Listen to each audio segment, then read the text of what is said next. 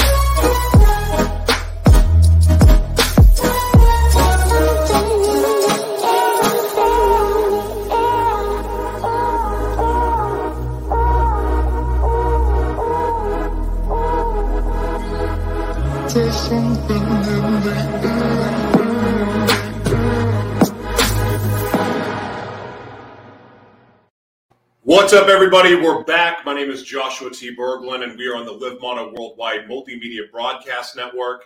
You can find us, of course, by downloading our app on Roku or Amazon Fire. Or if you have a smart TV, you can just download the E360 app and find us there. Look, we have a whole bunch of sponsors, and that one of the things that um, one of our, our, our list of sponsors uh, was shown in that video there. And all you have to do is scan the barcode, and you'll be able to find it.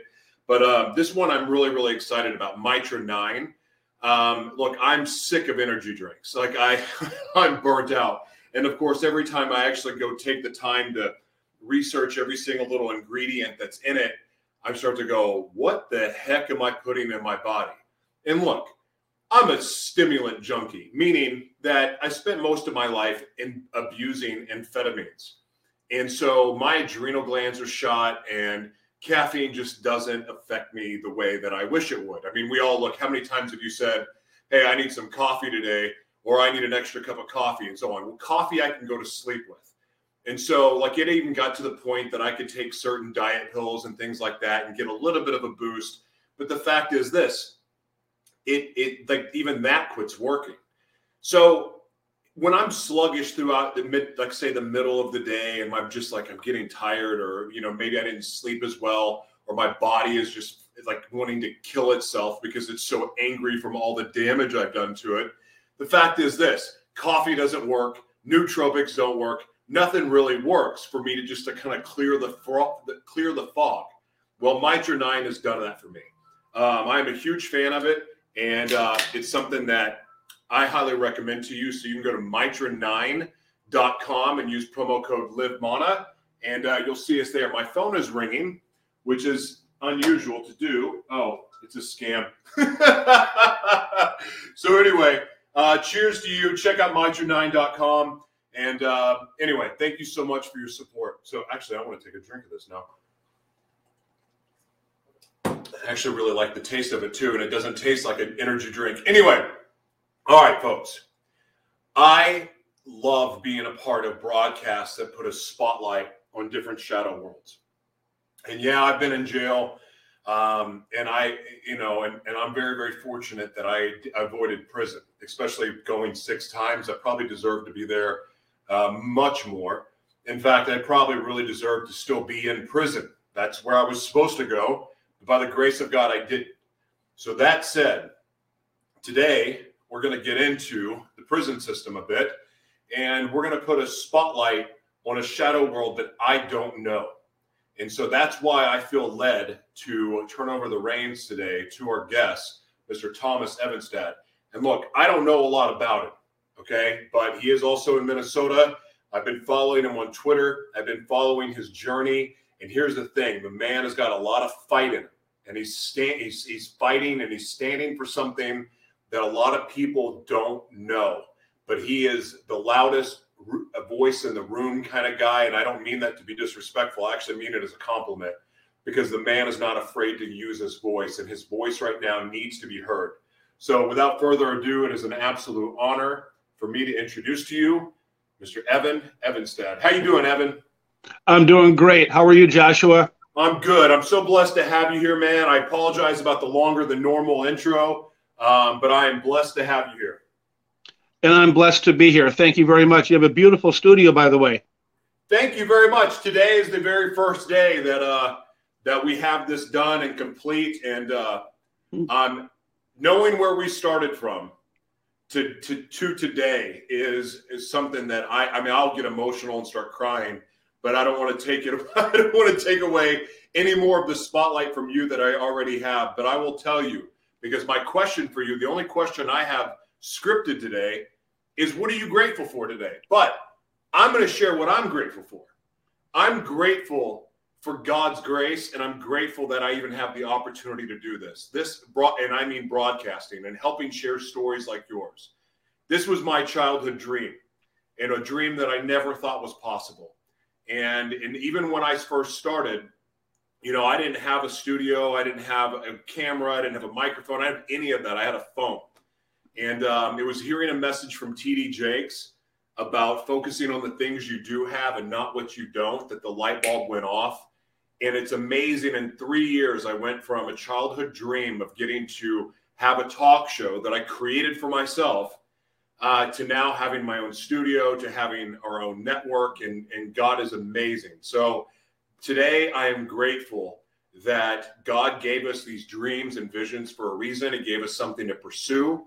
And, um, and for someone like me, where it felt like there was no hope and there was no end but death, this is a miracle. And uh, today is a very special day for me. But with all that said, um, I'm honored to have you here. And, and Thomas, what are you grateful for today and why? I'm grateful I'm grateful to you, Joshua. Um, it's been um, a difficult journey. Would be to be putting it, you know, like saying that the Grand Canyon is um, is a small, you know, like a small little little hole or something like that. Um, um, I've reached out to um, various media for going on 25 years now. And as you said, at times I've been a voice crying in the wilderness, and at other times I've been a voice knocking on the doors of people that's led to me going right back into prison. So I've, I've, I've tried, is what I'm saying. I've given it the college try. And what I'm grateful for is you giving me an opportunity after almost 25 years to tell my story. No one has ever, ever allowed me to ever do that. It's only been what law enforcement, their version, and then their their media. You know, I call um, the media, law enforcement's media, it's the politicians' media. They're bought and sold. They're corrupted. They're in the can. Uh, they will not do anything to expose truth in in situations like mine. So it's been um, a dark journey, but it hasn't been dark because I've always had faith over fear. So the thing I'm most grateful for, um, in addition to, as I've said, how grateful I am for you, to you to to give me an opportunity to tell my story, is as you mentioned, um, because we've both been in difficult situations, like everyone has.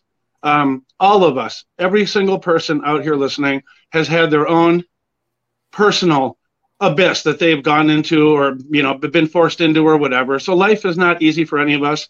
And so what i'm grateful for of above all is god.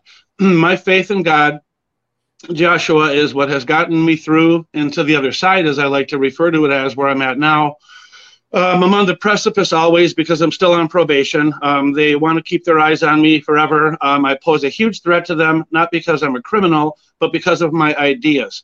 Um, and them, by them, I'm talking about the establishment, the government, the people that have come to my doors and with no knock warrants, um, traumatized me and um, thrown me into jails and prisons.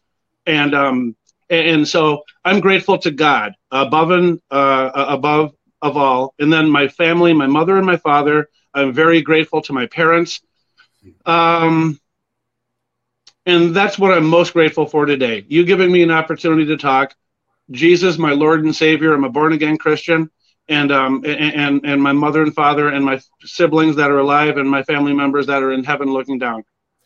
Man, praise God. That's probably the best gratitude I've ever heard. I've asked this question in 500 broadcasts, and um, you know, I every once in a while I get blown away by an answer, and I really do appreciate that because it was it, it, it's sincere and it's obvious. So, how did all of this begin? I mean, because I uh, so when I ask just to give people a little bit of insight before when I interview anyone, I don't do a lot of back research in people. I, I allow the spirit. It's kind of like with the Bible. I allow the spirit to reveal what it is that I need to see that day. And the same thing goes with who I choose to interview. If I feel led, I ask. And, and I ask for very basic things up front. With you, you um, because there was no bio and I understood that. And that, that's typically where God will show, like reveal things to me. We didn't have that. But what you did send me was some very interesting articles and research. And as I'm reading it, I'm going, holy crap, I this is this is beyond me so now I want to hear it directly from you. And there's a lot there. And it, I mean, it was traumatizing for me to read it. So I think this is why I felt led to go, you know what? I want Thomas to speak on this. So you can you start from the beginning about where how all of this just went. I don't even know if sideways is the right word, but where did the crap hit the fan? Like what happened? Thank you very much. Um, yeah, I think the best bet to familiarize myself to to, to you, because we, as you said, we don't know each other at all. We've never met. is the first time we've even uh, been virtual and seen each other. Um, we've had communication over Twitter. Um, it it all began, uh, you know, uh, July fifteenth, nineteen sixty five. Um, I was born in Springfield, Illinois. Um, Abraham Lincoln, you know, that's pretty good um, pedigree, I guess. you know, so I was born in Springfield, Illinois, um, July 15th, 19, 1965, as I mentioned. My family moved to Edina, Minnesota, um, the 6,000 block. I don't want to put the house out there with uh, what the government has labeled me as a criminal and all that. Um, but my family moved to the 6,000 block of uh, Leslie Lane in Edina when I was all of two years old. So, for all intents and purposes, I don't remember Illinois. I certainly loved Edina. so I grew up out in Edina, Minnesota. Um, I call it the bubble. My friends, I think we all sort of call it the bubble.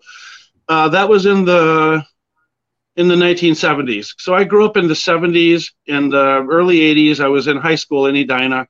The reason we called it the bubble, Joshua, was because it was so safe.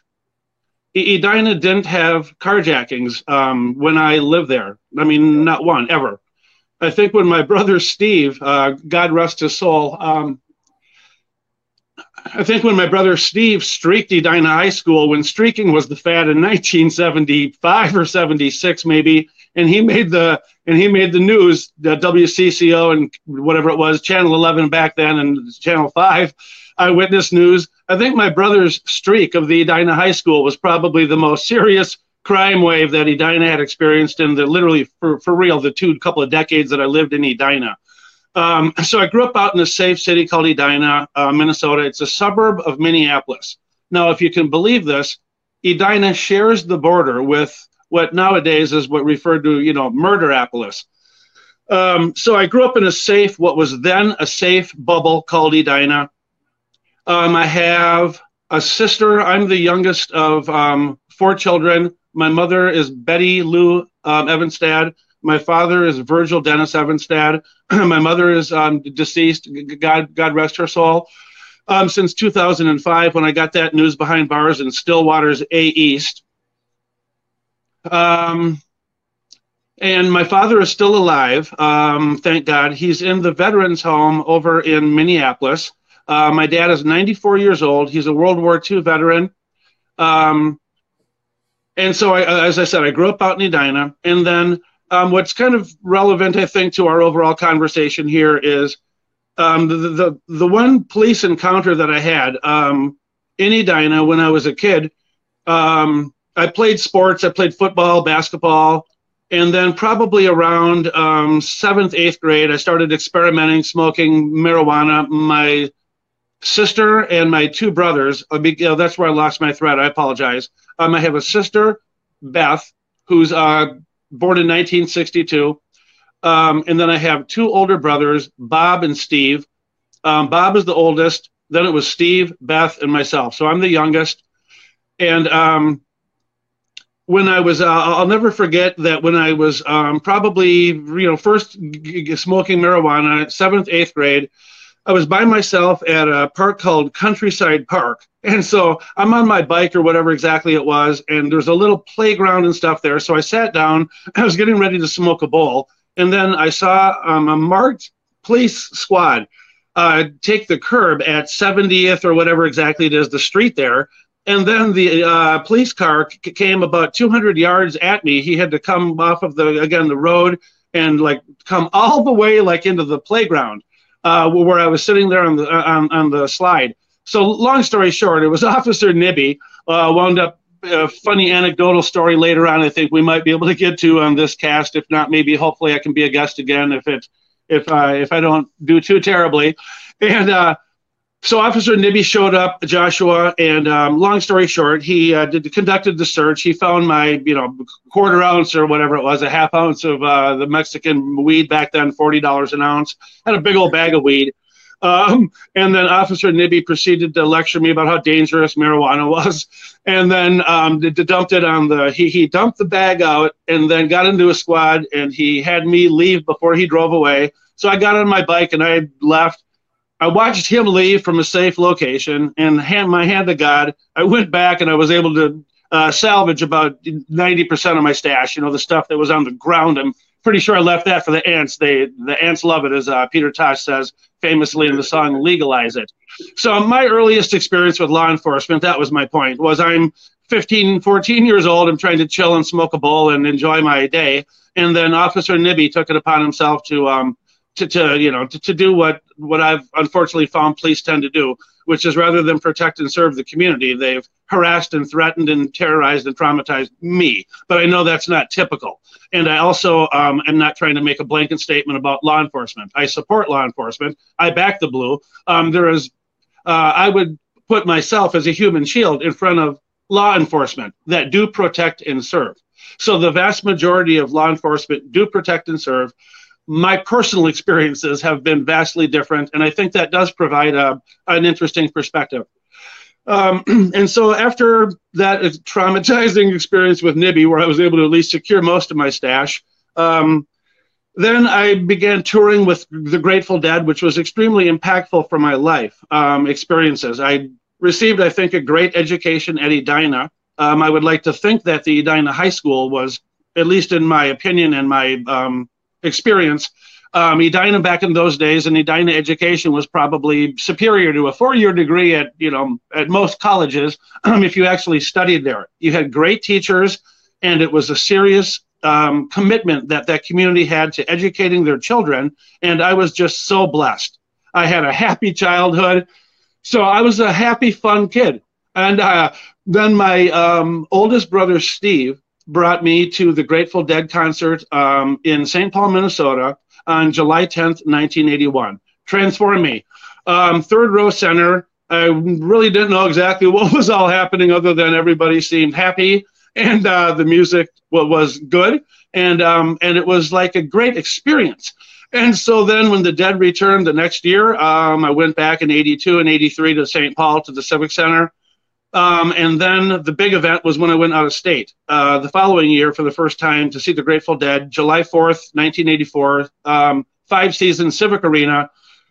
Um, and uh, what was interesting to our conversation, maybe here, is um, I recall very vividly uh, my friends and I, we drove to a campsite in Iowa. Um, we all dosed on LSD. We're having the time of our lives, smoking weed and just enjoying nature and everything else. And then um, eventually we all fell asleep. And then I also have a very, very vivid recollection of this memory, much more even than Nibby uh, driving at me, which is pretty, pretty, still pretty vivid from when I was 14 or 15. Um, but I had, um, uh, I felt something on my, you know, on my side of my, on my ribs. And uh, at first I thought I was dreaming. And, uh, and then during my dream, I thought, well, this is kind of a nightmare. I wonder, you know, what's going on here? I'm being like a, uh, attacked on my side of my body, you know. Um, and then when I came to consciousness, um, the first thing I saw was a boot. Um, um uh, I could show you it pretty much. One moment. Um, I have one of these myself, kind of a nice little um, helpful for my deliveries I do. So it's like a duty boot that police wear, and I'm I'm being kicked in my side. Um, and so then I look up and I see the brown uniform and the stripes, you know, of the sheriff uniform, whatever it is. And, and then uh, I look up and it's, uh, I'll never forget, I saw the badge before I saw the person. And it was Lynn County, L Y N N. So Lynn County Sheriff's Officer. And um, anyhow, so she she was like r- rousting all of us and all this and that. But um, it wound up fine. She didn't like arrest any of us, and, and so that was okay. But it was just kind of a um, not a great way to wake up with the, the old toe to the you know the boots to the ribs for a while there until I until I woke up there a couple couple didn't take long kick or two and I was pretty wide awake like what's going on here uh, but anyway the Grateful Dead show was incredible and then that set the tone for me for 60 shows that I saw throughout the United States um, going from Las Vegas west never saw the boys in their backyard in California would have loved to have but um, so those were the good old days um, and then uh, let's fast forward to about 1998 um, I'm working for All American Automotive um, I had a career there, and um, I was one of their top salesmen pretty much from the time that I walked in the door. Um, someone once said I had the gift of gab. I could, you know, sell my way out of a cardboard box uh, with WD-40 and a silicone, you know, maybe mix. And then it's funny when we started the show, it came into my head then, but I didn't uh, think of it to spit it out there, so to speak.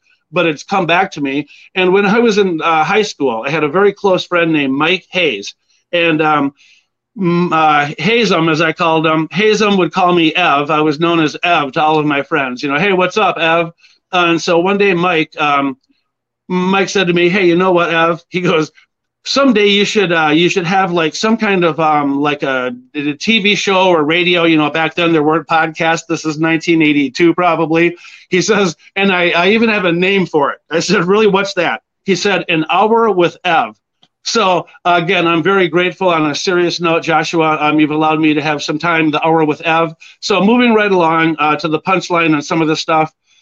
Um, uh, I was working at All American Automotive, um, as I said, and on March 6th, 1998, um, after I had been involved with uh, t- uh, telephone chat lines for two or three years, um, where I, I had started out on these chat lines um, over on one whole end of the spectrum, uh, which would be marriage minded.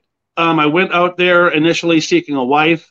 I was lonely um, in my you know early 30s, I guess, and I just had not. I've never been a bar guy, so I've. Uh, as far as meeting women, I just wasn't really uh, going to the places apparently to be meeting um, women and, and having uh, many dates and relationships and things along those lines. So mainly, um, I, uh, for the most part, you know, sort of just did my thing. And then, like I say, one day I sort of came to this epiphany around 30 ish or early 30s that, gee, you know, um, I'm lonely and it would be a wonderful thing. And that's what God intends is to have a wife and everything. So I started off on the uh, marriage minded. And then over time, um, I would go from the marriage minded, where there were not many people, uh, uh, candidates, women to date, and then it would be um, long term relationship, and then it would be um, like casual dating. And then on the far end of the entire spectrum was this thing called, um, I'd have to think of what that exact term was, but they had the entire spectrum.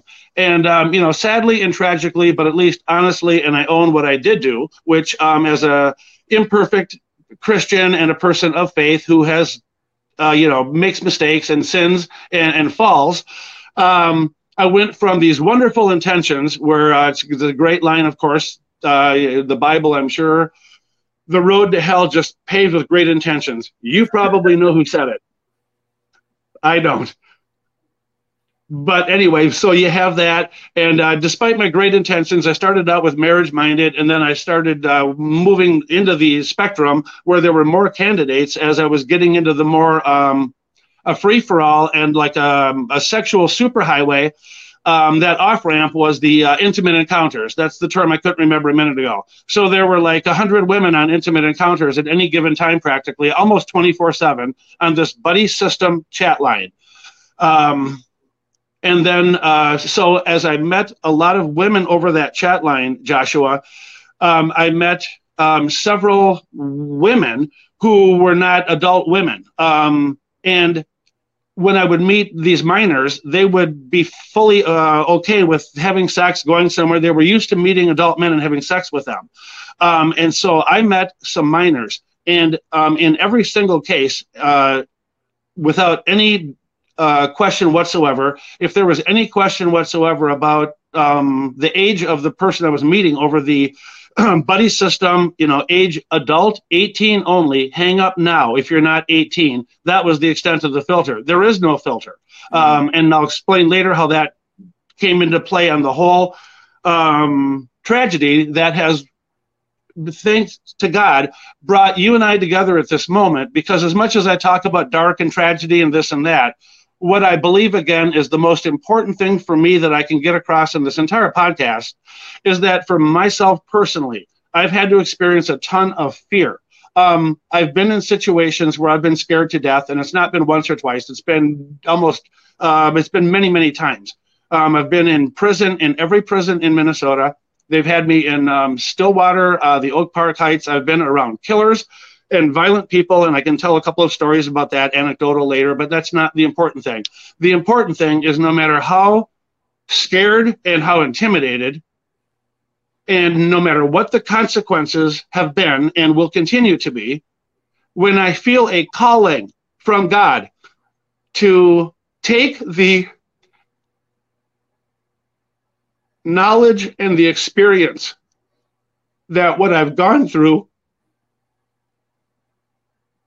and survived to tell about it, thanks to you and God Almighty, um, that I have a calling to take all of that knowledge that I have and let the public know what is really going on, how dangerous it is out here, uh, out right out of your right in your home. You have absolutely no idea, the general public, what the actual violent criminals think about, talk about what their plans are. I've been, I, I listened to it and downloaded it for a decade in our prisons. So I know who they are. I know where they're from. I know what they want to do, what their plans are, where they're going, when I know all of it for the most part. I don't know, you know, every little last detail, but I know more than anybody in the entire state. I, have forgotten more about public safety than the Walz appointee, um, Minnesota's public safety commissioner, John Harrington, will, uh, I've forgotten more than he will ever learn or ever would could hope to know. And the worst part of it is that he doesn't want to um, learn anything from me. So I applied to, to be uh, Governor Walz's public safety commissioner. No one is more qualified in this state, and I can certainly run down again. I could spend a lot of time going over my qualifications, but um, instead, uh, Walz didn't even acknowledge me, Joshua.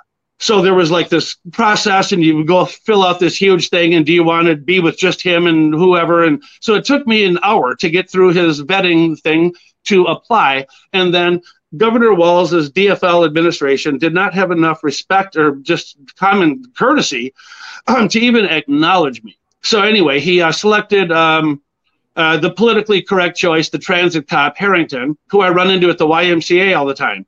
John Harrington is at the YMCA instead of dealing with public safety. Uh, but anyway, enough on that. I digress. Well, hey, My Pete, Thomas, yeah. Thomas, I'm sorry. Go ahead, Joshua. Well, we skipped over something that's monumental, and you have to understand that a big part of the broadcast we do go after pedophiles, human trafficking. We have women that have been trafficked by the church, men that have been trafficked by the government. We so this is an area that this audience that's watching that this is a sensitive subject. So we went from on well, what was very it sounds like Craigslist, but back then before they had the internet, these chat lines, and I know what you're talking about because I was introduced to I mean, I was over sexualized at seven years old. I mean, and it took off for me. So, but it it sounded like you were engaging with minors, and then the next thing that you said was, "I've been in every federal prison in Minnesota." The state so prisons, yes. I need. Yeah, let, let me make that connect. I, I, am very sorry. Um, That's okay. Please go back to that because. Yeah, yeah. Th- thank you for the redirect. That was awesome. With my mental health problems that I have and my PTSD, I get, and then when I get um, um, you know, thinking about some of the things that that, that they've done to me, I, I get upset and it's hard to to stay focused. So thank you very much for the redirect. I'm usually really good with the redirect. Um, thank you. So as I was out, and this is the most important part. You're right. So as I'm this innocent person, a non-sex offender, out meeting women and, and, and girls, minors, but they're all supposed to be 18 or up. If there was any question, I would uh, say to them, I have to see a valid Minnesota, you know, just like I guess carding somebody at the bar. And again, I am not trying to suggest that my uh, conduct or behavior then was um, um, was where it should be, should have been, or was morally, you know, upright and all that. That's clearly not the case.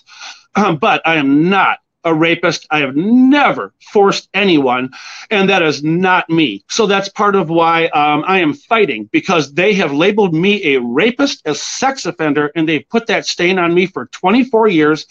And God willing, I'm going to shed that if it's the last breath and it's the last thing I ever do. And because not uh, because it's wrong is the thing. And exposing them isn't even the most important thing. It is clearing my name. Um, so, anyway, as far as the minors, I would need to see valid ID. I would say to them, uh, if you don't have a driver's license or a Minnesota ID, whatever that is, the EBT, something that tells me you're 18 and a photo ID, um, and, and, so most of the time uh, they did not have that. They would have some kind of words or excuse, and they were willing. They would say to me, you know, I'll do this, that, sexual acts, um, and uh, so there was never ever any um, any blurred line for me. Um, my again morals were perhaps no where they were not where they should have been but i was very very clear on two things consent and uh, you know age um, so i met many several minors and probably over the course of by the time i finally had had enough perhaps many minors and in every single last case if they couldn't produce valid id showing me the uh, photo id they're 18 i would tell them no and, and, and and that would be the end of whatever we were you know going to perhaps get in get involved in. And so uh, finally, I had enough of it. And because of who I am, and the reason I'm on here today, Joshua, is that I am, I have always been about helping people and saving people and about public safety. Um, I called up um, Channel 5 Eyewitness News, and all of this is verifiable. It's all documented. I have the documents to prove every word I'm saying. Um, I called up Channel 5 Eyewitness News. Um, I was dating um, a Native American lady that I'd met, and she was pregnant, but with not my child. Um, and she was drinking and she was doing a lot of cocaine. And so I'd called the, um, tried to get her help. And they told me that they could do something about the drugs because they're illegal, but they could not do anything about the alcohol. And so I thought that was absurd. I called up Channel 5 Eyewitness News and they told me, Tom, your timing is incredible. Uh, we are doing a story with the governor of Minnesota, Gretchen Carlson, about fetal alcohol syndrome. And so I have the piece. It's on YouTube. I can send it to you and the viewers can check it out. Um, in fact, it's on YouTube. It's called like F. I, I have to get the exact name. Um, so anyhow, they did a little piece where they showed me get this um, on my last free day, March five, March 5, 1998. I am as, as, as, that was my last day of freedom, and um, they're interviewing me, and I'm telling them that Gail, um, because alcohol is illegal, there is nowhere to put her in, in, in dry dock so that she can protect the, her unborn baby the, the government and the state of Minnesota had nothing for her. If it was again cocaine, they would take her to you know wherever they take someone to detox. But she was drinking herself to death and killing her baby, and the authorities and the system told me, "Sorry, um, have a nice day." So that's when I didn't stop there. That's who I am. I kept going to try to save the baby and help Gail, the girl that I was with. Um, and so anyway, they did a little piece on the news, and then ironically, uh, the very people from the Buddy System chat line, oh, they watched that piece on the news. I went out and I made sure. I, um, what is that? You huff and you puff, and I was going to blow the house down, Joshua. Uh, you apologize my volume; it's kind of intentional. I, um, I, I was going to shut down the Buddy System chat line. That was going to be the end of it. And as you probably even know me such a little tiny bit now, and maybe the audience a little bit, um, when I dig my heels in, I think my dad said it the best ever anybody has ever said. My dad told me in 1985, I think, Tom, if you took one tenth of that passion and that drive that you have to go out and see Grateful Dead all over every corner of the United States, and you just channeled that into, you know, a job and like a career and into you know that you could just the sky is the limit son. So so he was right joshua. I'm a passionate guy so um, i called up channel 5 eyewitness news and um, I, we did that piece and then here's the important part. When they shut off the camera i said to mike Mabe m-a-b-e uh, and then Mabe had his cameraman. There were two people present when i said to mike hey mike uh, thank you very much for you know doing this piece. I think it's really important. I really appreciate that. Um, there's another thing I want to talk to you about r- right now. Your 12 year old daughter, okay, audience, this is really important to hear. Your 12 year old daughter, I told him, your, you know, your 13 year old son, for, for God's sake.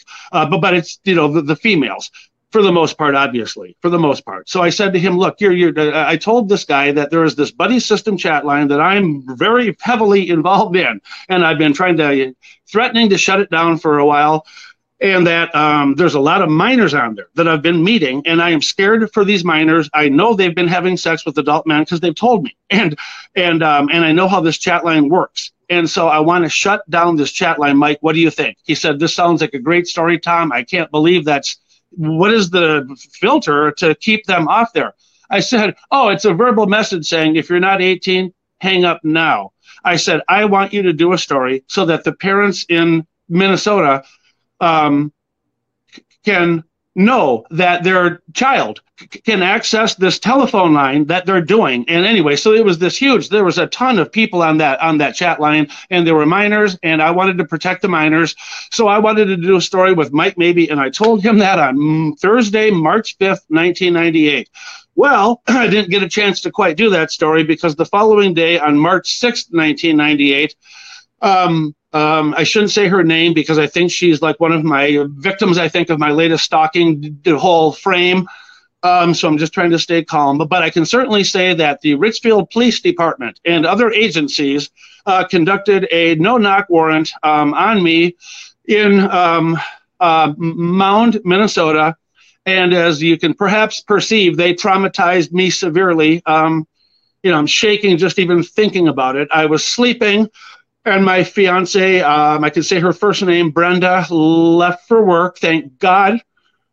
And uh, I had I had, you know, I apologize, but I'll try to stay composed. I had both of my dogs and my four cats I never saw again with me in that in that home in Mound, and these um, and these uh, you know cops, these SWAT teamers going after me.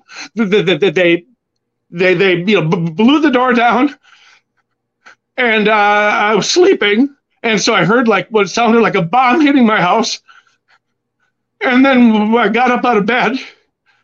And I remember that Brenda wasn't there, and I didn't know what was going on. And within seconds, it happens, and that's how people die.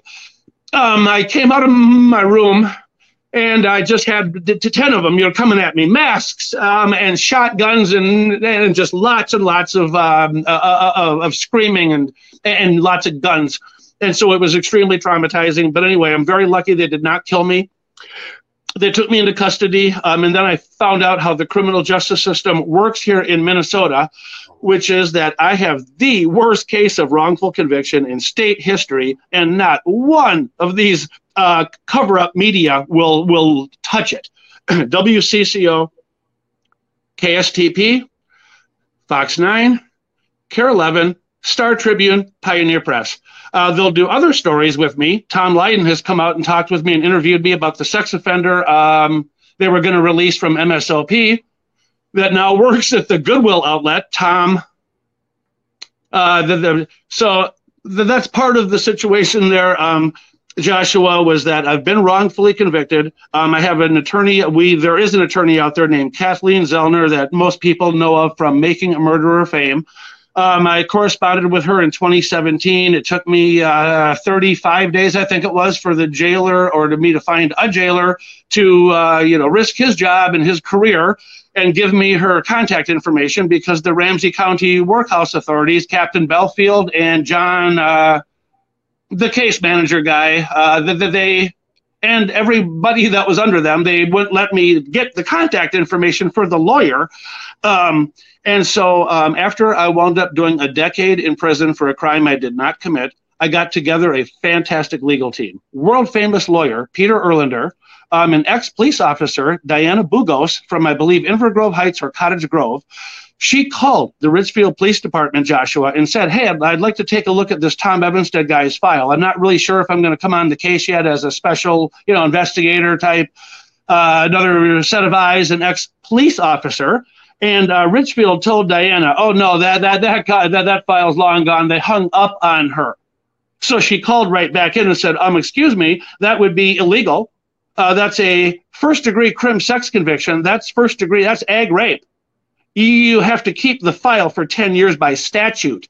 And they said, well, as we've said to you, Tom Evanstead's file is gone. Don't call us again.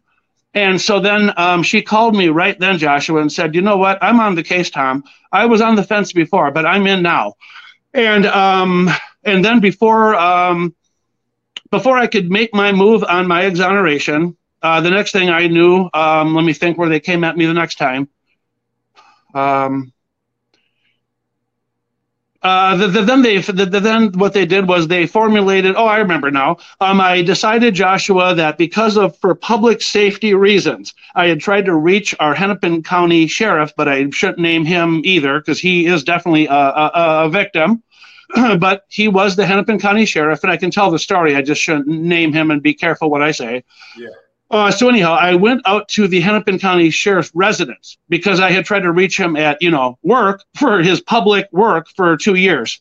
I emailed work and called work and talked to subordinates, left messages, so the guy just completely ignored me for two years. And so I thought, well, lives are at stake, and because lives are at stake, I drove out to his home, and there was nothing that I could see saying, you know, don't keep out private there's private property you know uh, there there was nothing. Um, so anyhow um, i went out to talk to the then sheriff about some public safety issues. He wasn't home so i left. Uh, then um, i made the decision to uh, drive over to the prosecutor's home the hennepin county prosecutor who's also like another victim so i have to be careful again. But i decided i wanted to go uh, talked to him at his home, and I had not tried to contact him at work. So I acknowledged clearly that that was very wrong, and I um, Uh, you know, and I acknowledged that that was wrong.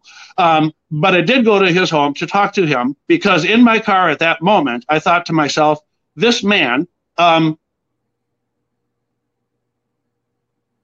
this man put me in prison for a crime that he knows I did not commit that he has known, I believe, all along, but certainly at some point, if you look at the evidence in my case, um, it is so clear, Joshua. 20 minutes into a little bit of a read of, a, of an overview on my case, and the, every bell and every whistle of wrongful conviction. So, anyhow, um, I drove to the prosecutor's home that day and made that decision because I thought to myself, I sat in a prison cell because of him, and I could not even go to my mother's funeral, let alone spend the rest of my time with her and now my dad is you know going. And um and so after 20 some years of this i thought that what would be reasonable would be to go knock on his door and to try to ask him if he would please please come forward and just tell the truth.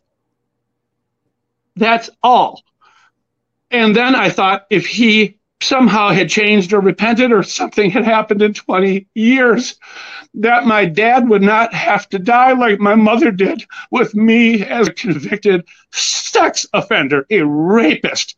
So that's why I went to um, that guy's home that day and, you know, interrupted his whole life. Where the next thing I knew, um, I didn't even get home that night. By the time I got home, I had four, uh, three marked squads in front of my home. Um, so I, you know, I took the powder. I was scared um, and um, and I thought they were going to pursue me and jump on me and grab me, but they're so incompetent they couldn't even catch me at my own home, where three of them were stationed, and they have my vehicle. I had just uh, so this is really just the, the the epitome of these people that they have let rapists and murderers and child molesters, they have decriminalized parental rape. In 2016, there is a federal report that came out that Pam Hoyer wrote the forward on that I can send you. And the judges and the people that have locked me up for nothing, for their own crimes and their own manufactured lies and you know garbage. These very same people that recycle these rapists and these murderers and then even when they kill their domestic victims, they get six years and they're out in three. So um, I have lived this for 24 years, 25 years now, and um, and so in addition to so I they wound up uh, Joshua uh, charging me with two counts. Imagine this now, two counts of terroristic threats. I'm now in jail again. Uh, oh, no, that's right. I missed a very important piece: the arrest. So I take a powder from my home in Edina and I call Peter Erlinder, who was the lawyer I was talking about that was going to blow this whole thing wide open. Peter, I'm in trouble. I got three squads in front of my house. what did you do, Tom? Well, I drove over to the sheriff's house after not being able to reach him for, you know, two years at work. Okay, and what happened? Well, he wasn't home. His wife was there. We chatted for a minute. She said, I want you to leave. I left. That's it. I said, that's it. He said, anything else? I said, yeah. Um, I drove over to the prosecutor's house that, you know, locked me up. And he said, well, that wasn't probably really bright. And I said, yeah, yeah, I know. Um, and then he said, um, so what happened? Oh, he wasn't home either. So I talked to the wife for a minute and then she wanted me to leave also. So I left. He said, that's it. I said, that's it. He said, well, you're in, uh, he, he, said, you're in danger. Um, uh, I told him I just left and three squads were in front and I'm le- leaving the area. He said, Yeah, I tried to get away from them safely. Um, and then he said, Police have a license to kill. He said, Do not go back there under any circumstances. He said, um, You have a back door there. It's not good visibility from the neighbors. He said, They can make a claim that you made a reach for the gun belt and they will all back each other and you will be dead. And that's going to be the end of Tom Evanstead, and your voice and your everything you know. I'm a big voice, um, not like against maybe the establishment in my mind. It's just more of the people are the problem. It's really not even so much the systems. The systems need you know help, but it's the people. Um, and so the people that are the problem, they view me as obviously uh, not just a big pest, but somebody that they can, you know, squash by just sticking into jail cells and prison cells. And they've been very, very, very good at that, uh, Joshua. So anyhow, I uh, I, I, Peter tells me why don't we come up with a plan? Go to my dad's and I and then have my dad follow me back home. I said, Are you certain that would not put my dad into any jeopardy? Yep, Tom, that's gonna be fine. They will not do anything with your dad anywhere near there. So I go to the Edina West condominiums, um, call my dad. My dad's on his way down to come meet with me and follow me back to the house and turn myself in. You know, gee, what have I done? I tried to talk to the sheriff about, you know, cordoning off the channel, Joshua. The guy was out there every day uh, lobbying against mar- medical marijuana. The sheriff. Okay, so not recreational marijuana. So I didn't understand that at all. We're talking about medical marijuana. Wouldn't that be between the doctor and the pay- me and my, my doctor? Why is law enforcement sticking their nose into my health, my medical? I mean, I understand their arguments because that's you know, but but that's beside to me, not not not what's important.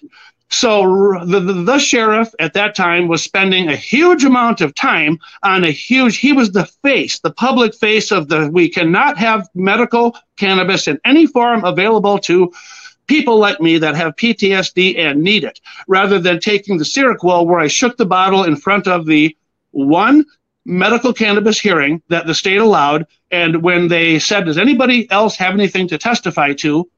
Um, after law enforcement made their little spiel, and I watched mothers holding their children. Can you imagine this? I watched mothers holding their, uh, God bless them, their broken up children from the epilepsy, the, the, the very, you know, harmed and diseased, their, their children and then I watched law enforcement testify. No, those people can move to Colorado. They can go to they can go to California. They can move to a weed friendly state. They can get the hell out of here.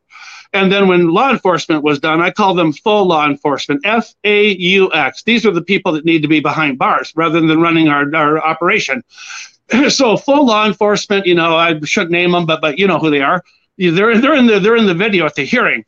Um, so I'm sitting there. I'm, you know, always in my, you know, try to stay as medicated as I can um, legally and whatever all that is. So I'm in my Bob Marley tam. I've got the Bob Marley shirt, pot leaves everywhere. Then I hear the person saying, public comments. We're down to, you know, 10 seconds or whatever it is. Does anybody have anything to say? I looked around the room, Joshua. There's 500. There was 500 people there if there was one. I, the place was jam packed.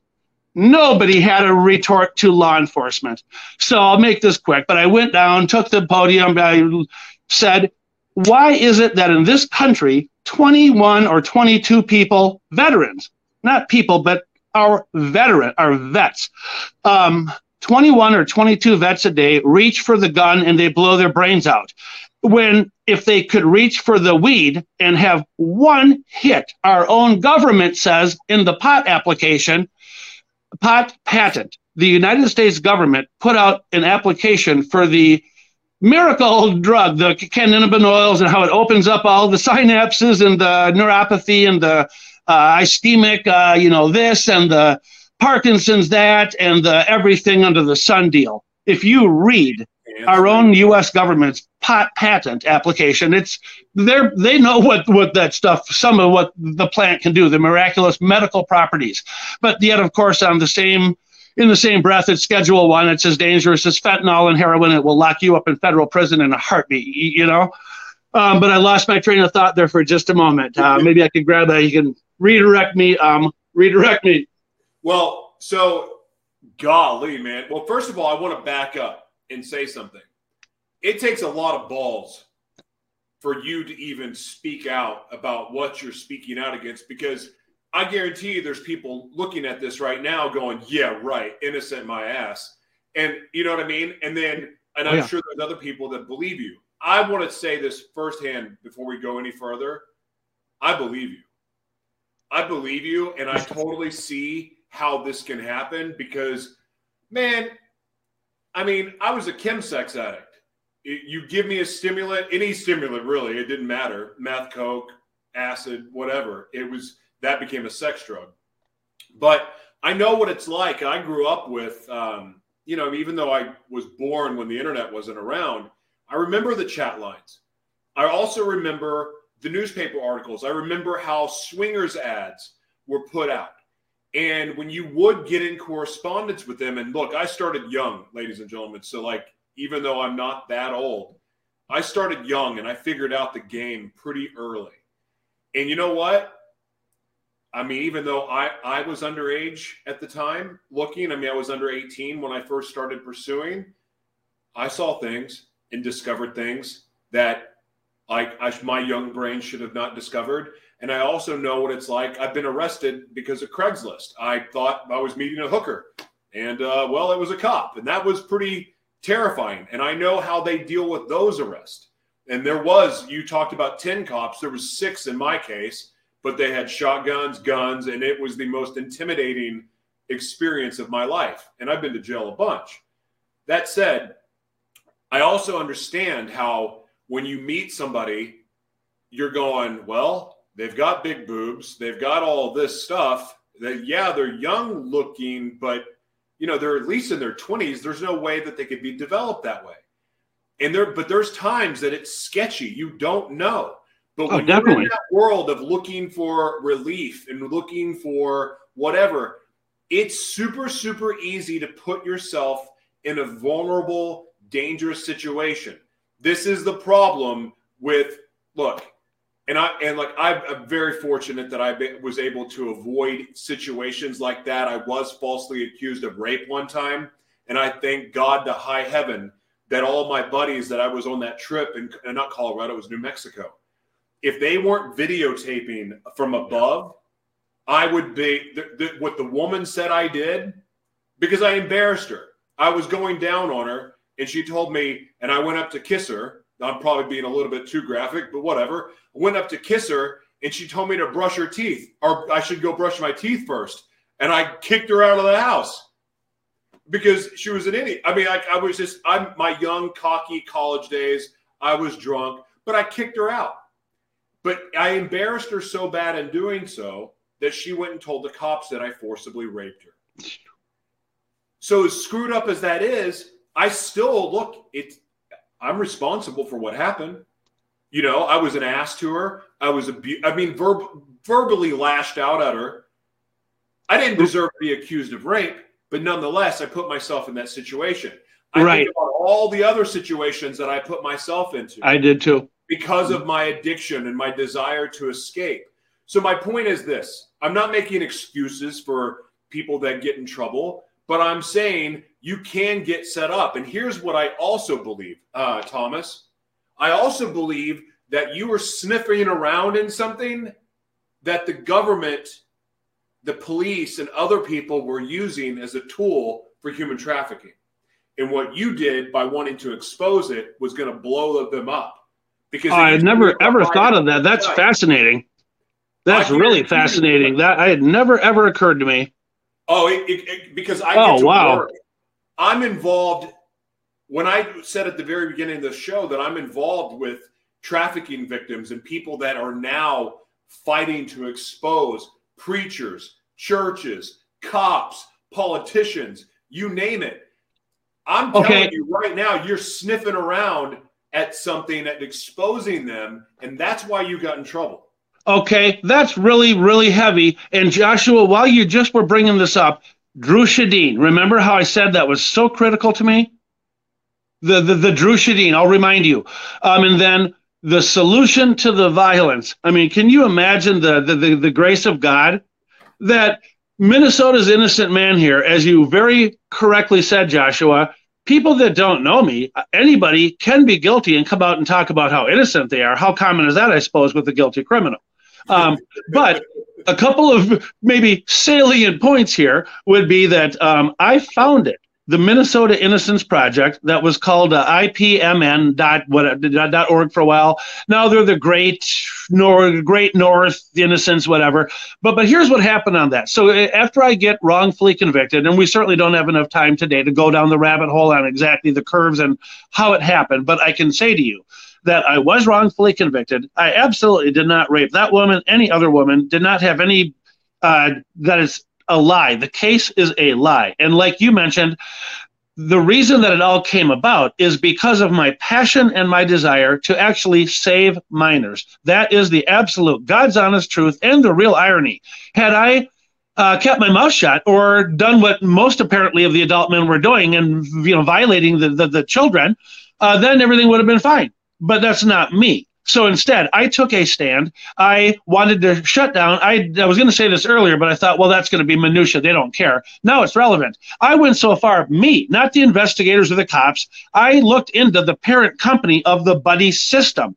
How is this? How many states is this? How many children are being? So this is so highly relevant. What an absolute uh, lightning strike for me. It never occurred to me that that could have been uh, b- b- backlash or what have you. That they're trying to that that never occurred to me. So uh, Woonsocket, Rhode Island, the, the name of the parent company. But I did a lot of research, is my point, and I tried to trace it back and do whatever I could to plug that to stop that. And they stopped me before I could stop that, um, before I could stop the chat line.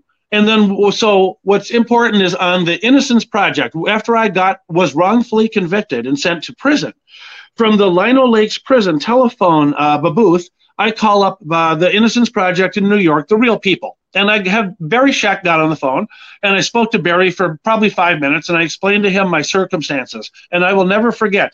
Barry Scheck said to me, Tom, I have no doubt that you are innocent. Um, but you have to understand, I have guys in here on death row. I have a population that's 10 times yours in terms of the, the prison and the amount of people that I have to dig out that are, I have Tom, I have guys that are that are doing life. I have to work my way back from death row and then life sentences. I'm not going to be able to get to you. I'm going to be honest. It's not going to happen.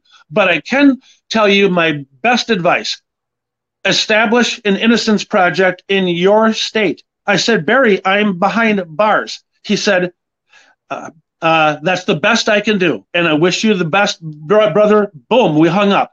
And so instead of me, uh, you know, going back to my cell and weeping, what did I do? I began um, my um, my my work is what I began with my father pushing from the outside and me pushing from the inside of prison. Um, by pushing, I'm talking about writing letters and calling and politely requesting, will you please do this here? And then in my um, uh, Ruben Rosario from the St. Paul Pioneer Press, he was a longtime reporter for decades. Um, to prove my innocence, at one point also, um, Joshua, I uh, contacted Dr. Larry Farwell, contact him yourself and confirm it. You know, folks, um, Dr. Larry Farwell, an incredible guy. He's the creator of uh, the inventor of brain fingerprinting. Uh, his dad worked on the Manhattan Project, so pretty good, uh, pretty good pedigree or progeny, as I like to say. His dad worked on the Manhattan Project. I learned about from behind bars after writing to, to James McCloskey at Centurion Ministries for help, uh, who you know helps innocent people get out. No response ever there. Um, I wrote Rubin Hurricane Carter. Um, several letters after watching his movie Hurricane and seeing what Hurricane went through uh, up in Canada. Then I don't think any, if anybody ever responded, no one ever lifted a finger. But it is what it is. So anyway, I wrote letters to every single Innocence Project from behind bars. Um, and the Minnesota's own Innocence Project, they um, looked at my application and then said because it's a consent case, um, that there's no DNA to test. That because they cannot take a beaker of or something on a you know uh, you know on a victim's underwear or what have you and test a semen stain or something like that, there is no physical evidence. So they told me they are not able to take my case. And then as I tried over a decade to just meet with you know, can you imagine this? Once I got out of prison, I contacted them over they're a, a couple two miles away and said, "Can I just meet with you?" Uh, Julie Jonas and Erica Applebaum. Erica Applebaum was the executive director forever. Now it's a Heather somebody. Uh, Julie Jonas is their legal person forever. And how many people have they dug out of Minnesota that are innocent? To my knowledge, one that I know of for sure. Get this: the elegant Sutherland. He's in doing a double homicide but oh boy, they spent a ton of time to prove that one of his rape convictions, and you, you, can look it up. This is what the Minnesota Innocence Project did after my father and I founded them to get me out, which 20 minutes of looking at my case, you can see what happened to me. They could have gotten me out uh, by lunch, by a lunch break. Instead, they've never met with me in 20, in, in 20 years. And then um, I've asked them, will you meet with my dad? Because when I asked it, why won't you meet with me? Well, Tom, because you're so harassive, threatening, it's the entire mantra from law enforcement and less the media, but the media simply echoes anything that law enforcement or the people that feel threatened, not because of a person being a, a criminal threat or violating laws or committing crimes, but my crimes are thought crimes. I'm a political prisoner. When Erlinder and my team, Diana Bugos, we were going to go after the exoneration and get the millions waiting for me. See, that's a part of it also, but it's mainly their reputations. They don't care about the millions. Look at the MPD murders. True. Whether it's Justine Damond or the latest one, and I'm sure I'm missing some in between, but this Ben Crump guy, oh, and I'd love to have a part of his portfolio, huh? I mean, that guy is cashing in on MPD killings right and left. And so you know, without digressing on that, um, I lost my point on that whole thing. But it's been frustrating for me to watch law enforcement bash my door down, take me at gunpoint time and time and time again, stuff me into all kinds of their jail and prison cells for 13 years, like Joseph. So I do love um, Joel Osteen. Some people love, hate him. They may have problems with that whole whatever it was during the flooding and Katrina, I think. But for me, ever since I have ever watched Joel Osteen, I have felt like he's talking to me personally, and I feel that's God. And oftentimes, 70% of the time that I watch Joel's message, he talks about Joseph. And Joseph, I saw a great uh, question on Twitter, and it was if you could talk to one person in the Bible, who would it be? But Joseph would be a prime candidate for me, Joshua. And um, 13 years, there's some parallels there, running for governor. Um, and so the solution to the violence, though, I want to touch on that. while you've been so gracious with your time, so I don't talk my way out of it. Maybe something that could help save lives right now. Um, you're familiar, I'm sure, with uh, the Minnesota Sex Offender Program, Joshua. Have you heard of that here in Minnesota, where they incapacitate for uh, sexual treatment the sex offenders in Minnesota? MSOP. Uh, I've not heard of that. Is that basically where they castrate them? No, there are some that they may do that they do have some chemical castrations, but I'm not really familiar with any ever any physical castration. I don't know that's ever happened. But what is important, um, and the audience can understand that in 20 states, um, in response to a horrific rape murder of, I believe, a six or a seven year old girl named Megan Kanka in New Jersey by a Jesse Timakwa. I can't, the long name doesn't matter. Uh, he's either in Minnesota coming up for parole or his son. I saw that when I looked at the Minnesota parole thing coming up a month or, or two ago. So anyhow, the what I'm what I'm talking about is after a horrific rape murder in New Jersey in roughly, let's say, 1991 ish, um, the New Jersey legislature passed the first of what wound up being 20 different states that remove what are considered by the uh, you know experts to be the worst of the worst. That's your narrative, okay? Um, through a legal mechanism in the legislatures, they passed SVP laws and uh, otherwise SDP laws, and that stands for sexually violent predator. And other states, they're sexually violent persons and then the other part is the sexually dangerous predator, sexually dangerous. So the concept is that as a society, politicians took it upon themselves to go into legislatures and pass laws to protect people, and particularly women and children, from the most violent and dangerous sex criminals. That's the theory, essentially, of what that whole thing is. And when they did that, what I feel was remiss was to not pass similar laws to incapacitate the most violent and dangerous domestic criminals and gang criminals. So we have a gang infection that has spread like um, um, metastasizing um, stage, you know, 20 metastatic cancer. The gangs are a cancer. They will spread if they are not eradicated. You can't control gangs. Uh, Mel Carter, Jacob Frey, they want to pour more and more and more money into get, guess what? More and more and more police. So I've it finally dawned on me after eight years, Joshua. Uh, you know, I'm pretty I'm pretty dense after being beaten by these people, you know, dozens of times by the cops. The, the, the, criminals beat me a few times, but the worst beatings and the most frequent were by the by the jailers. And I didn't do anything to deserve any of that. Um, so anyway, even though I have a pretty thick skull, it, it seems to me that if you, you know, remove violent criminals, that then society would be safer. So while there are certainly constitutional arguments, you know, on both sides, and it's a highly controversial thing, this entire civil commitment of sex offenders, it's real. And I can tell you from personal experience that the recidivism rate of the sex offenders that go into, um, you know, New York's, wherever they put them, St. Peter and Moose Lake, Minnesota, the ones that are in there, there is a zero recidivism rate amongst those people. They don't come out. Uh, they had to go to the Supreme Court the last within the last five years, where they've trickled, you know, ten of them out of 750. It's 85% white.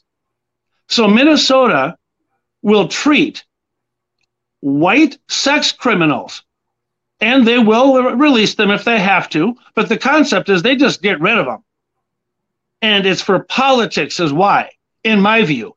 Is it good for public safety? Absolutely. I guess if you're removing the most violent and dangerous sex criminals for good, and you call it, you know, and you're and you're treating them at least they're not going to reoffend, you know, to the people in the community. Are they going to reoffend with each other in there? Well, whatever.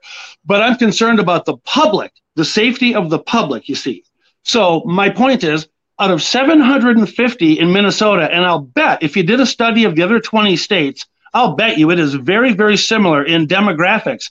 I think it seems pretty racist, even though I'm the last one in the room to ever scream racist uh, that's become the label for everything. So it means nothing. It's been diluted into uh, brown sugar and water uh, uh, in a lot of cases, which is sad because it's supposed to mean something.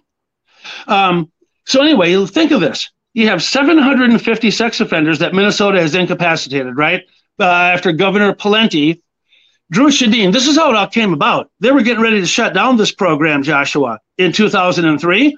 And this is interesting where the, I've always thought maybe there's something more to this, and I think you may be able to see where I'm going with this. All right, imagine this scenario. Minnesota has millions and millions, I mean, a $100 million poured into the sex offender commitment program. By uh, 2003, it was on its last leg. They were down to 100 and some, you know, patients, clients, prisoners, whatever the buzzword was that month. And the thing was on its last legs. There's articles you can read. Dr. Michael Farnsworth, the creator of that MSOP, uh, was quoted as saying, you know, maybe it's better to go a different route. So there was a, it, it was in flux. And then what happens is from my prison cell, as the state's, you know, sex offender in Moose Lake, I write a five page letter that survives to this day. I can send it to you. Um, and in that five page letter, I passionately argue, I state, look, my dad sends me the Star Tribune newspaper, and I saw an article in here um, about how Britain is using GPS monitoring uh, technology, monitoring and tracking to track their pedophiles, as they call them, their pedophiles. You know, um, if they have a high tech pedophile out on the loose, uh, they will track them with GPS monitoring and tracking. And then when he approaches, you know, little Susie, your daughter, your son, they nab them before they can, you know, uh, molest and rape these children. So Britain, I knew, um, has always been ahead of everybody in the world, including the United States. The United States is not first in law enforcement; they're at best a long, far distant second. Um, the Brits had fingerprint identification in, I believe it's 1889 or 1891. I mean, I spent my 10 years in prison studying. I read every single appeal in the state on a sex uh, case, every single homicide, uh, obviously the combined sexual homicides. I'm an expert in every single area. I've spent tens of thousands of hours talking to and picking the brains and learning the details of the thinking of our state's serial killers. You know, the people that you watch on um, on the crime shows. I lived with them, and and so anyhow, I digress again. Um, wow. Solution to the violence. 20 okay yeah so you take the 20 states that have that and if you applied that into what i'm advocating for joshua I've contacted both of my reps here in St. Paul, Senator Erin Murphy and Representative Kathy Kaohly Her, um, Asian lady. Um, uh, you know, long and short of it, the um, representative wound up sending me back like a threatening email saying that she sent my communication to the, you know, sergeant at arms and all that. And so I've had to, you know, completely back off any concept that my rep might sponsor and introduce my signature bill, Violently Dangerous Persons Act, to cut homicides. I'm predicting this, and this will go down as the first time this has ever been publicly said.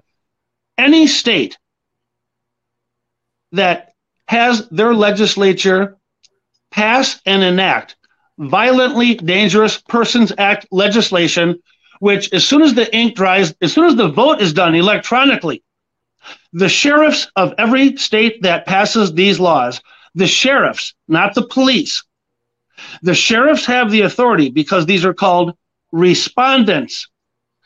And any person that is um, like a like a relevant person that has knowledge of the party can petition these people that I'm talking about should be removed from society.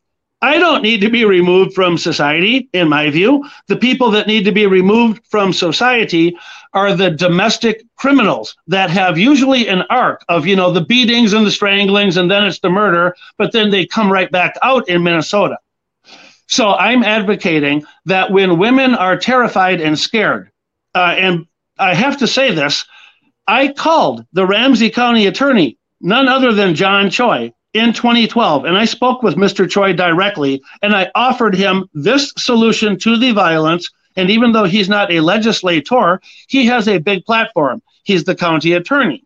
If he communicates with his DFL friends and his other Republican people across that aisle, somebody would have um, brought forward that bill if he would have um, asked them to. But because it's me, no one will help me until maybe today. You know, it's all part of God's plan. So, anyway, I did talk to the Ramsey County attorney, and this is important for the public to know this. And I told Mr. Choi all about how if the legislature passes the bill to protect women and children from the violent domestic criminal, then the sheriff can go get them uh, as soon as you petition them immediately, not tomorrow, now.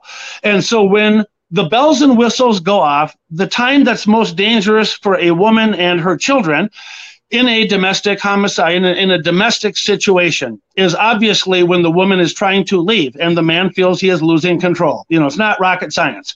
And so when all of the bells and whistles are going off and the victim herself has done everything they tell her, the restraining orders, none of that means anything to the determined killer. They are they're allowed. They're not only allowed, they are uh, in my view, they are enabled and they are empowered, and it's wrong. So, as a society, I need to know if I'm wrong. And that's why, you know, I'm asking you, and I'm so grateful to you, and I'm asking your audience. I have to have, you know, a reality check. Am I absolutely, and I mean this sincerely as I can be, am I absolutely out of my mind? Or is it, does it make sense? To remove, in addition to the sex criminals, you remove the most violent and dangerous domestic and gang killers. In St. Paul, within the last two or three days, imagine this the gang bangers go to a gang banger murder funeral, right? Where, and I refer to these people as gang bangers and things, but I also have to say, I have to say this as a Christian, these are human beings. They are led wrong. They're listening to this stuff from the, the to the messages from the time they're coming out of the womb, and the messaging is wrong in that community. And if you call that out, then you're some massive racist, and you know you have to be. There's nothing. Nobody. What can they cancel of mine? They can't take anything. Judge Stevenson released a guy on probation that was his second gun felon with a gun. The first one was just a sawed off shotgun, that's all. That judge put him away for the ma- mandatory minimum five years. The judge, like, actually did his job, sort of, I guess, and sent him, you know, to prison. Then the guy gets out of prison. And then he is convicted again of another, not a toy gun, a real gun. And then the same judge who has kept me from Twitter access and I can't tweet about, I can't talk at all. he, oh, I can show you this in the court. I have the transcripts. I have been censored and silenced. I couldn't use the internet for five years, and and it, and it just and I'm trying to calm down because it's so upsetting. But instead of them getting away with telling me I cannot use the internet. I know the Constitution. I know the law. I know what Packingham versus, I know the law. So I do what I am allowed to under the law and the Constitution, regardless of whatever their conditions say. And all they do is just keep slamming me right back in. But the blessing and the joy that I have in my heart right now is, is it's overflowing because one guard said it well year, a couple years ago. I'm in the Ramsey County Jail, and you know, you walk by the bubble, right, and it's all blacked out, so they can see you and watch you, but you can't see what you know. You can't see what they're doing.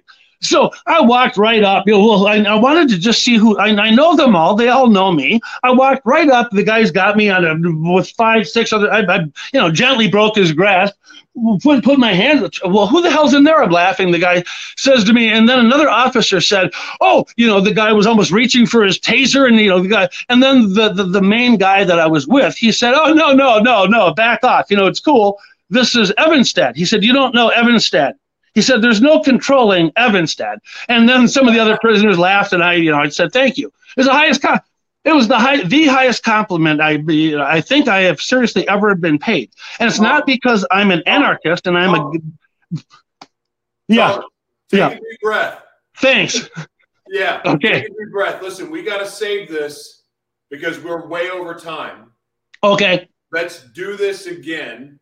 Okay, um, great. Because I I know that you have more to expose and more to talk about. Yeah. This has been a lot to process. Yes. And and I and for the sake of just again, we're over time and everything else. Let's do okay. this again. But okay. Again, I admire your courage, Thomas, uh, to speak out.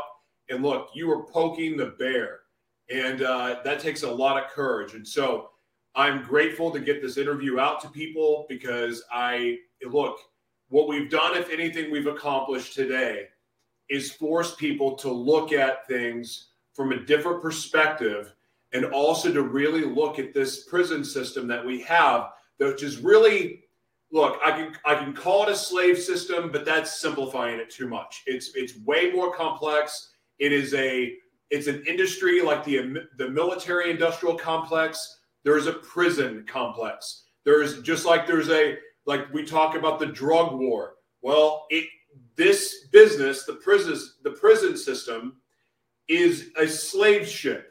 It's a slave system. It is corrupt to the core. And so, Joshua, do, do you have Pacer where you're able? Do you have somebody that you know with Pacer or some way to look at my complaint in a federal case? I can send it to you. I have my. So I just wanted to let you know I have the lawsuit, but the problem is it's going to go away because I need an attorney. So maybe with your platform, we can find an attorney, but my lawsuit attacks exactly that. The prison industrial complex, the 25 cents, it's all MINNCOR. They want you to go out in poverty because then the odds of coming back are so much higher. The yeah. single greatest challenge anybody has coming out of prison, I read actually a paper on it. It was the right paper. It's poverty. So um, I'm advocating in my lawsuit very quickly for internet access. I wasn't allowed to find housing from inside of the prison. If I could have gone on Craigslist uh, safely with, and they have a million safeguards. When you're on probation and parole, like I've been as the sex offender and all that, there's software, is what I'm saying. So they can safeguard the public, but yet a guy sitting in his prison cell I believe, should be able to make as much money as he's able to from his prison cell and then maybe first and foremost take a certain percentage out to pay back any restitutions. The victims come absolutely first.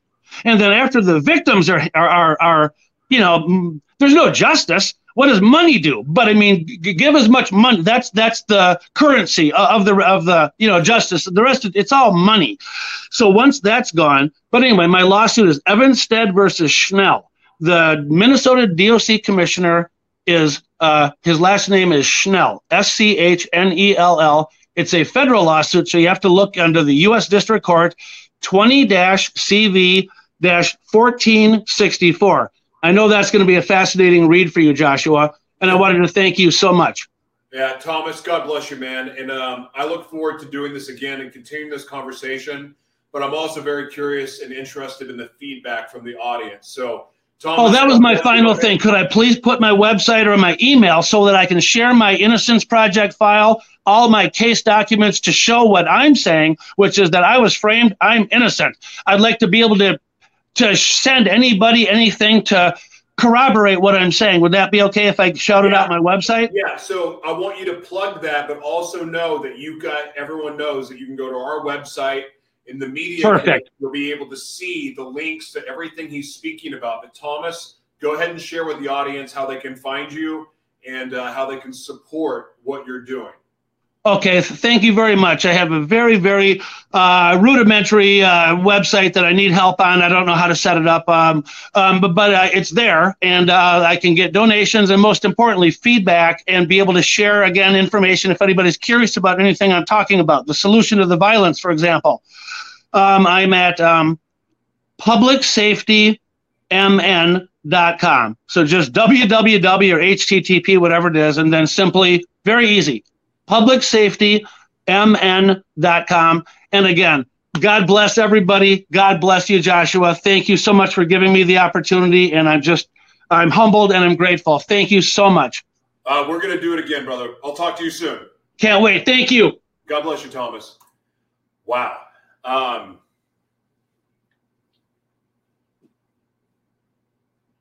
that's a lot.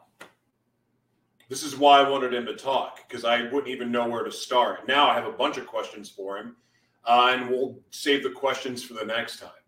I'm looking forward to looking at these court documents and everything else. And, you know, talking about how, I've been wrongly accused of a lot of things in my life. Um, and of course, I've gotten away with a lot of bad stuff too.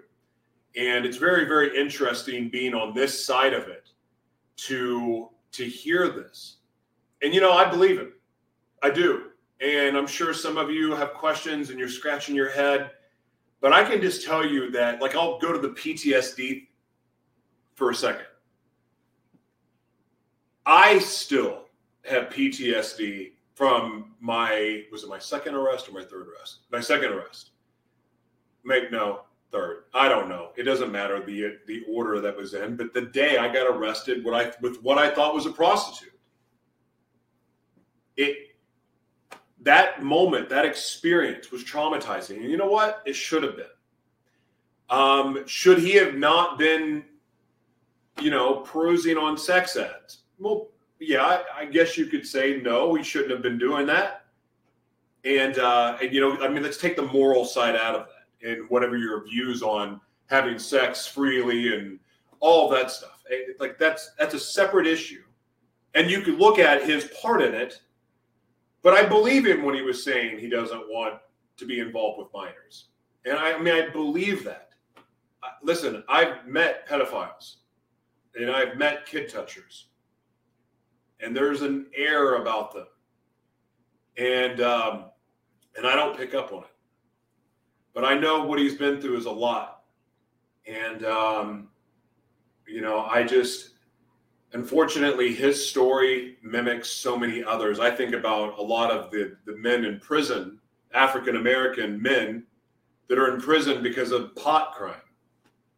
Like cannabis is a, is a gift from God, and anyone being arrested for it. I mean, I guess maybe if you're moving pounds of it or whatever, that's something. But in your you, know weapons, and I know there's some cases that yes, you should try and go after, but there's a lot of people with like have a bag of weed and they're in prison for 10 years and then it's on the record. So now that it's illegal in some states they can't be involved in the business.